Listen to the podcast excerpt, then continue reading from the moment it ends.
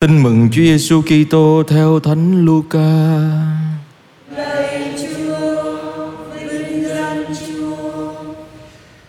Khi ấy, Chúa chọn thêm 72 người nữa và sai các ông cứ từng hai người đi trước người đến các thành và các nơi mà chính người sẽ tới. Người bảo các ông rằng: Lúa chín đầy đồng mà thợ gặt thì ít. Vậy các con hãy xin chủ ruộng sai thợ đến gặt lúa của người. Các con hãy đi, này ta sai các con như con chiên ở giữa sói rừng. Các con đừng mang theo túi tiền, bao bị, giày dép và đừng chào hỏi ai dọc đường. Vào nhà nào trước tiên các con hãy nói bình an cho nhà này. Nếu ở đấy các con có con cái sự bình an thì sự bình an của các con sẽ đến trên người ấy. Bằng không sự bình an lại trở về với các con. Các con ở lại trong nhà đó ăn uống những thứ họ có vì thợ đáng được trả công. Các con đừng đi nhà này sang nhà nọ. Khi vào thành nào mà người ta tiếp các con, các con hãy ăn những thức người ta dọn cho. Hãy chữa các bệnh nhân trong thành và nói với họ rằng nước Thiên Chúa đã đến gần các người. Đó là lời Chúa.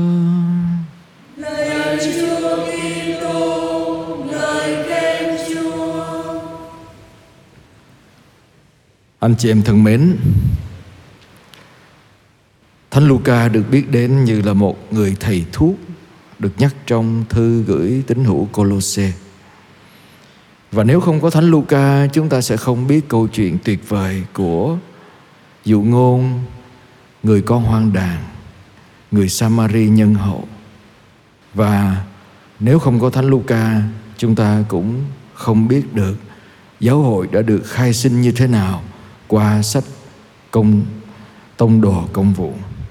Với tất cả những điều đó chúng ta hiểu tầm quan trọng của tin mừng Thánh Luca và sách tông đồ công vụ như thế nào. Nhờ Thánh Luca mà chúng ta hiểu được lòng thương xót của Chúa, bài ca về lòng thương xót của Chúa. Đồng thời hiểu được giáo hội khai sinh ra như thế nào từ lòng thương xót đó khi các tông đồ quy tụ lại với nhau và cầu nguyện cùng với mẹ Maria. Và thưa anh chị em, trong ngày hôm nay chúng ta được nghe lại tin mừng theo Thánh Luca với những ý rất đặc biệt để chúng ta suy tư. Chúa sai thêm 72 môn đệ. 72 làm người ta nhớ đến cái hình ảnh của tất cả mọi người trên toàn thế giới như trong à, sách sáng thế chương 10 có nhắc đến. Vậy ý này nghĩa là gì thưa anh chị em? Nghĩa là không phải chỉ có các tông đồ mà tất cả mọi người đều được mời gọi là người loan báo tin mừng của Chúa trên toàn cõi địa cầu. Điều thứ hai, Chúa dạy chúng ta làm sao để loan báo tin mừng của Chúa. Trước tiên là phải cầu nguyện. Anh em hãy cầu nguyện xin Chúa Cha sai thợ gặt đến. Nghĩa là mình muốn đi rao giảng, trước tiên mình phải bắt đầu bằng lời cầu nguyện để hiểu được cái cái lời sai của Chúa dành cho mình. Chúa hướng dẫn mình đi đầu. Cái đến mình phải đi à, cầu nguyện và đi. À, người tông đồ, người môn đệ của Chúa là người biết lên đường. Người không phải ở một chỗ và lên đường với tâm thế nào là đem bình an khi đến đâu đem bình an đến nơi đó.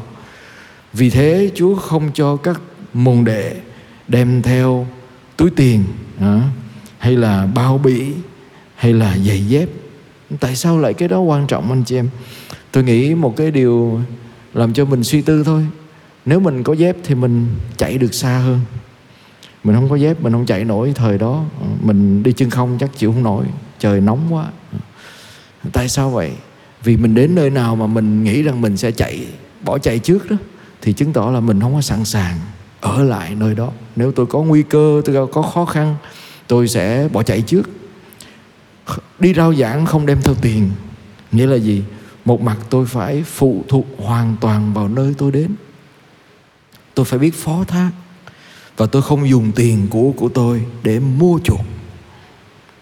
Cái sự tuân phục, cái khả năng lắng nghe lời Chúa của người khác.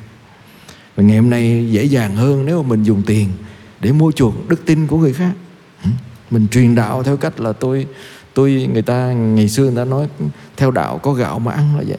Nhiều khi mình nghĩ mình theo đạo để được có có gạo ăn chứ không phải vì yêu mến Chúa.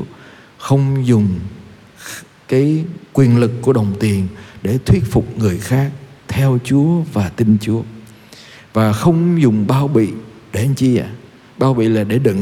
À, mà đựng cái gì thưa anh chị em? Mình không dùng tiền để thuyết phục nhưng mà cũng không dùng bao bì để đựng những cái gì người ta cho mình để thủ cho mình để để có lợi cho bản thân mình. Vậy thì người môn đệ chúa phải sẵn sàng ở lại. Người môn đệ chúa phải sẵn sàng phó thác và người môn đệ chúa cũng phải à, là người không trục lợi cho riêng mình vô vị lợi.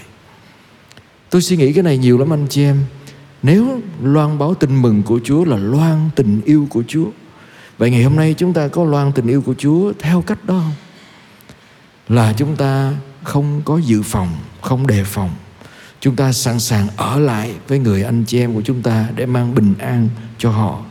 Chúng ta không trục lợi cho riêng mình và chúng ta cũng phó thác hoàn toàn trong tay Chúa. Mà nếu loan báo tin mừng tình yêu Chúa cũng có nghĩa là sống tình yêu với tha nhân.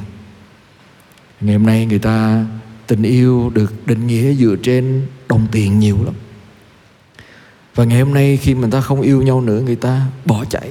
Ừ, ta, ta không ở lại với nhau mà ta chạy thoát thân, bỏ chạy thoát thân hay là thậm chí người ta chạy người ta chạy bỏ dép. Ừ, nghĩa là người ta có dép mà người ta cũng bỏ dép luôn người ta chạy ừ, rồi à, và khi nhiều khi chúng ta đến với nhau không phải vì Ờ, để mua chuộc người kia nhưng mà để có lợi cho mình. Và do đó ờ, chúng ta xin Chúa giúp chúng ta suy tư trong cuộc đời của mình cách chúng ta yêu thương như thế nào.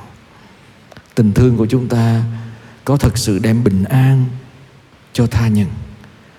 Tha nhân có kinh nghiệm được tình thương vô vị lợi của mình vốn để phản chiếu một phần nào đó tình thương của Chúa không? Và với tình thương vô vị lợi đó, chúng ta có sẵn sàng ở lại với người anh chị em của chúng ta trong lúc họ đau khổ, họ cần sự hiện diện của chúng ta hay không? Và nếu chúng ta làm được điều đó, tôi tin rằng như Thánh Luca kết thúc trong đoạn tin mừng này, vì chúng ta phải chữa lành. Đôi lúc sự hiện diện của chúng ta cái lời nhân từ an ủi của chúng ta cũng có thể đủ để chữa lành cho những người đang đau khổ nhất thay vì làm tổn thương họ. Amen.